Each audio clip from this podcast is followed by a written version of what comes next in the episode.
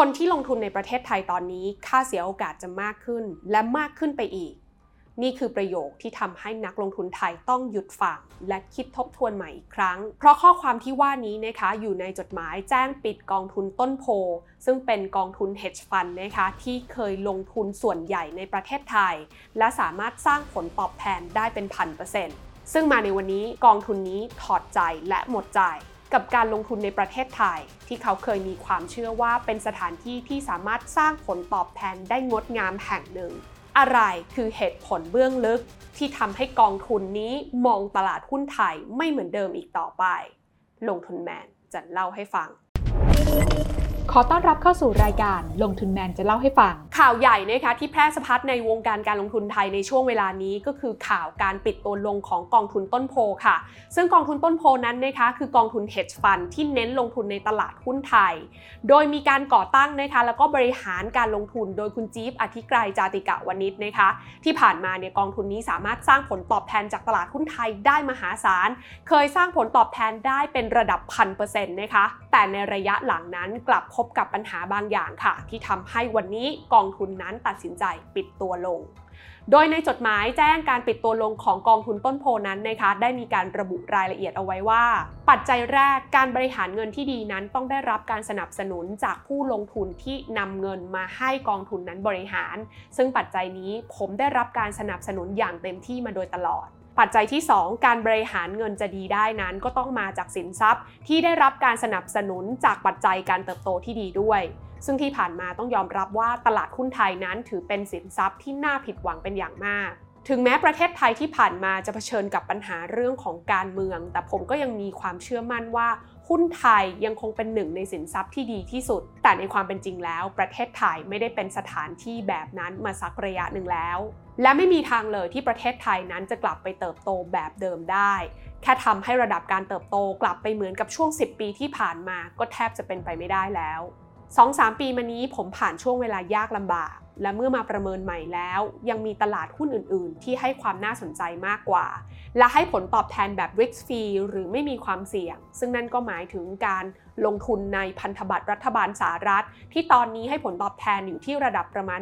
4% และนี่ก็ยิ่งทำให้ความน่าดึงดูดของการลงทุนในตลาดหุ้นไทย ยิ่งดูจืดจางลงไปอีก หลังจากการพิจารณาอย่างถี่ถ้วนแล้ว ผมจึงตัดสินใจที่จะเลิกกองทุนและคืนเงินให้กับผู้ลงทุนทุกคน โดยในจดหมายนั้นนะคะ ยังมีการระบุถึงความน่าสนใจที่น้อยลงของตลาดหุ้นไทยดังนี้ค่ะคุณจิ๊บอธิกรายนั้นได้มีการเปรียบเทียบนะคะ การลงทุนในตลาดหุ้นไทย ซึ่งอยู่ในกลุ่มตลาดเกิดใหม่ กับการลงทุนในตลาด NASDAQ นะคะ โดยระบุว่าตลาดหุ้นในกลุ่มตลาดเกิดใหม่ในช่วงเวลานี้ มีแต่กลุ่มธุรกิจเก่าที่ไม่มีนวัตกรรม ในขณะที่ตลาด NASDAQ นั้นเป็นแหล่งรวมของบริษัท ที่เป็นผู้นำและสุดยอดนวัตกรรมในโลกเวลานี้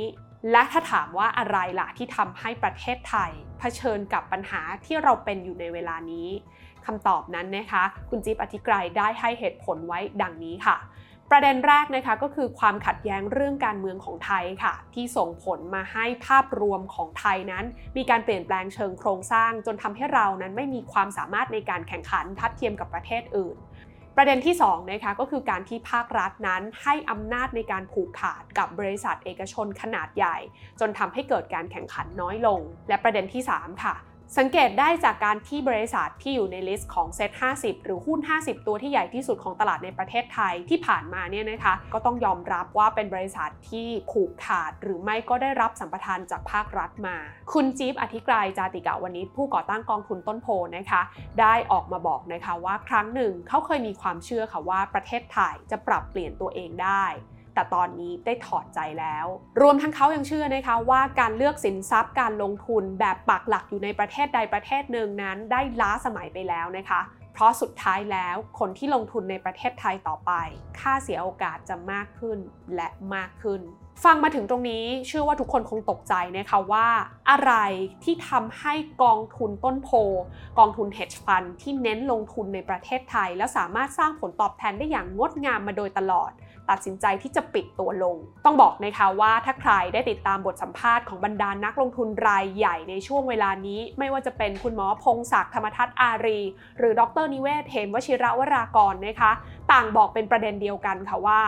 ประเทศไทยนั้นหมดศักยภาพในการเติบโตแล้ว แล้วก็เป็นผลทำให้บริษัทจดทะเบียนในไทยนั้นไม่น่าสนใจตามไปด้วย โดยคุณหมอพงศักดิ์นั้นได้เปิดเผยล่าสุดนะคะว่า การมองหากิจการที่จะมีการเติบโตในรอบ 10 ปีที่ผ่านมานั้น เปลี่ยนแปลงไปมาก แต่ก่อนนั้นมีหุ้นเติบโตดีๆ เยอะแยะเต็มไปหมด แต่ตอนนี้เหลือน้อยมากแล้ว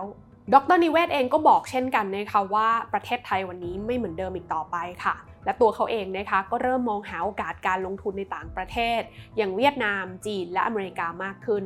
ซึ่งสิ่งที่นักลงทุนรายใหญ่หลาย ๆ ท่านเริ่มที่จะทำเหมือนกันนะคะ ก็คือมองหาโอกาสการลงทุนในต่างประเทศค่ะ แต่ในส่วนใหญ่แล้วนะคะมองว่าการไปลงทุนหุ้นต่างประเทศเป็นรายตัวนั้น มีความซับซ้อนมากจนเกินไป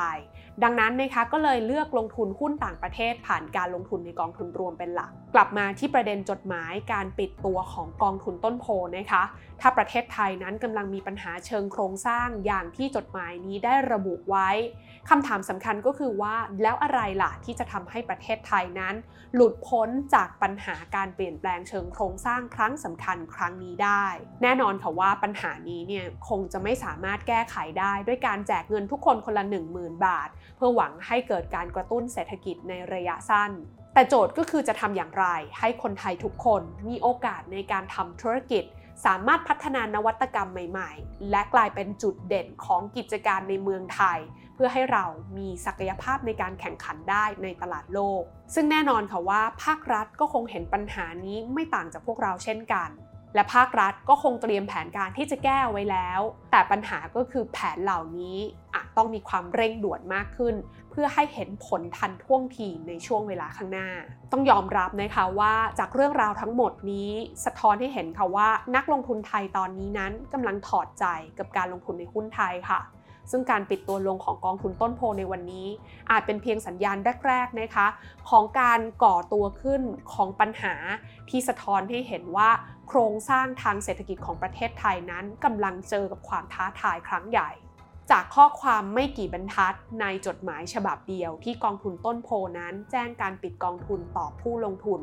ทำให้เรานั้นฉุกคิดได้นะคะว่า จริงๆ แล้วประเทศไทยยังมีสิ่งที่ต้องเร่งแก้ไขอีกมาก เพื่อให้เรานั้นสามารถหลุดพ้นจากคำว่าการลงทุนในประเทศไทย จะมีแต่ค่าเสียโอกาสและค่าเสียโอกาสที่มากขึ้น